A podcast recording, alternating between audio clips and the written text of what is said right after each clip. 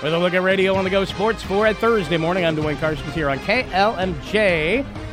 Emily Ryan had 14 points, 11 rebounds, and 8 assists to lead four Iowa State players with 14 points. And the 15th ranked Iowa State women's basketball team beat Kansas State 67 56 on Wednesday night. Denae Fritz completed a three point play with 2.15 remaining in the third quarter to give Iowa State the first double digit lead of the game. Ryan scored the opening six points of the fourth quarter on, the, on a three point play and three pointer, and she added another basket for a 59 46 lead to uh, help the advantage for Iowa State. Joens finished with 14 points and 9 rebounds. Fritz had 14 points and 7 boards, and Lexi Donarski made four three-pointers for Iowa State, who improves to 11 and 3 overall, 3 and 1 in the Big 12. Donarski was honored before the game for reaching the 1,000 career point mark. The Cyclones will be without Stephanie Soares, averaging over 14 points and nearly 10 rebounds a game and three blocks per game for the rest of the season after suffering a torn ACL in the game prior and uh, the team announced that earlier this week that she would be out for the season. And for Kansas State, they fall to 12 and 5, 1 and 3 in the Big 12. Taking a look at some other basketball from last night in men's college basketball, it was Coe outscoring Wartburg 99 to 89. Wild affair last night down at Coe. And also women's college basketball, Wartburg over Coe 78 to 58. It was Kirkwood defeating Ellsworth Community College 104 to 36. The Iowa Hawkeye ladies defeated Northwestern 93 to 64. And what a wild game at the Knapp Center last night. A flurry in the last minute, back and forth. Big baskets uh, both ways between the Drake Bulldogs and Northern Iowa Panthers. In the end, the visiting Panthers of UNI had Maya McDermott score with just under uh, two seconds remaining, and they win 70 to 69 in the battle between the Panthers and Bulldogs interstate uh, game in the MVC last night women's basketball. Dike New Hartford assistant football coach Jeff Jensen has received one of two Class 1A Assistant Coach of the Year awards from the Iowa Football uh, Coaches Association. The Football Coaches Association just made the announcement on Wednesday morning and it recognizes either two or three assistant coaches from each enrollment class with the honor. Jensen coaches wide receivers and defensive backs for the Wolverine varsity team and is the junior varsity defensive coordinator. Previous Dike New Hartford recipients of the award include Mike Soppy in 2019, Chad Meester in 2017, and Greg Moore in 2014. Jensen helped lead the Wolverines to a 7 3 record and a second round playoff appearance in 2022. Turning to wrestling, Ackley Geneva, Wellsburg Steamboat Rock head wrestling coach Chad Gerbrock will be recognized for his career during the team's home triangular with Hudson and Jesup on Thursday. Gerbrock recently announced he's stepping down from the position after the season. A celebration of Gerbrock's 24 seasons will be held during the meet. Former wrestlers have been invited to come back and attend. From throughout Gerbrock's tenure as coach, his career began in 1999 following the late Dave Wagner and has helped lead numerous student athletes to the state tournament. The meet begins at 6:15 p.m. tonight AGWSR High School Gymnasium. Stay tuned for continuing coverage on Gerbrock's career and night of celebration. Good luck to Coach Gerbrock, and congratulations on all those many years. The Hampton Dumont Cowboys wrestling team is back to the mat tonight with a triangular at Clear Lake. The Bulldogs, as well as the St. Edmond Gaels, will travel to the Lions Den and battle uh, the, the, three North Central Conference teams. HD Cal is two and three in duels this season, with their last uh, duel being uh, actually there are three and five on the dual season. Their uh, last was, of course, uh, the quad that happened on Tuesday. Hampton Dumont Cal head wrestling coach Patrick Henson says the Clear Lake program is back to being competitive. We got a challenge though, you know, on Thursday night. Uh, Clear Lake's got significantly better. They got about four good freshmen. They got a couple kids that came back from last year. I could tell by looking at some of the results that Clear Lake's got significantly better.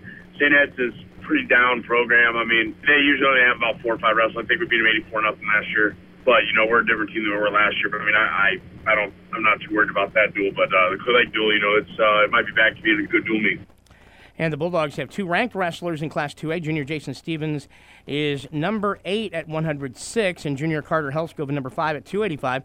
Hansen says that Helskov has continued to grow physically as of late. Carter Helskov just got so much bigger and stronger. He's always had a motor on him, and he's always been a hardworking kid. You know, and now it's just once you develop that size and you just kind of get bigger and older and more mature, things really start getting really easy for you. And that's where Carter's at right now. I mean, Coach Sunken, uh, Kendrick Sunken is in the room pushing him all the time. As much much as he can be anyway. And, and Carl Barkema came in, uh, graduate from last year, state runner-up, came in over Christmas break to actually volunteer coach with us now. It, it was pretty funny to see Carter be able to throw him a couple times on his back, and then Carl got Carter a couple times, so it was good to see him getting pushed over Christmas break.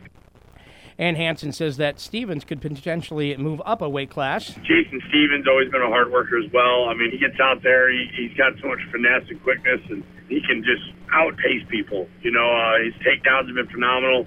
He hasn't been able to make 106 since Christmas. I don't know if we'll be able to get back down there or not for sure, actually, at all. Was really cutting a lot of weight to begin with and then hit a growth spurt. Been tough for him. I know that I'd rather have Jason than have our dual team be better. You know, I'd rather have him be able to be healthy. And I mean, he does look good at 113. He beat uh, like seventh ranked kid, I think, from uh, Cresco on Saturday. And the Hampton Dumont Cal Bulldogs take the mat at Clear Lake tonight. Starts at 6 o'clock. The North Butler boys basketball team will hit the court tonight for a contest at Green Mountain Garwin. The Bearcat boys are 5 and 7 on the season, heading out of conference for the matchup with the Wolverines tonight. North Butler recently lost Tuesday night's conference matchup with Northwood Kensett, giving the Vikings their second win of the season, 49 to 42. Senior Owen Ameline is the top scorer for the Bearcats going into this game as he is uh, putting up 12 points per game and hitting three pointers at about 35%. North Butler finds themselves 3 and 5 in top of Iowa East play. North Butler head coach John Jones breaks down his Bearcat philosophy on away games. I just really preach the mental side of an away game versus a home game. And so just being able to mentally lock in for three, four hours at a night, I mean, it can be difficult, but my guys can do it, and I believe they will do it. And the GMG Wolverines come in at four and seven and represent the Iowa Star Conference, where they're three and three in their league. The North Butler girls also, also recently faced off with Northwood Kensett in a 39-27 loss. Junior Casey Weibke had another double-double, 11 points and 16 rebounds. Then the Bearcats will be playing Mason City Newman on Friday, a game that will be broadcast here on KLMJ. Tonight's game with North Butler at GMG, uh, that will be at 7:30 p.m. That is uh, a boys-only contest on the road for the Bearcats. The West Fork boys basketball team has quite an array of uh, contests approaching. The Warhawk boys are seven and one after Tuesday's win over Iowa Falls Alden. Have three consecutive games on their schedule, starting with Dike New Hartford tonight, followed by Rockford tomorrow, and finishing with a road contest at St. Ansgar. West Fork head coach Trent Trask says this tough stretch will require focus from his team. We got depth. That's what we really hang our hat on. They're all quality opponents. Dike always has a good program, and we got two conference games that we really need to lock in and go back to back to back. The Dike New Hartford boys are four and five, trying to keep their season together after a tough three-game losing streak that most recently featured a loss to Wapsie Valley.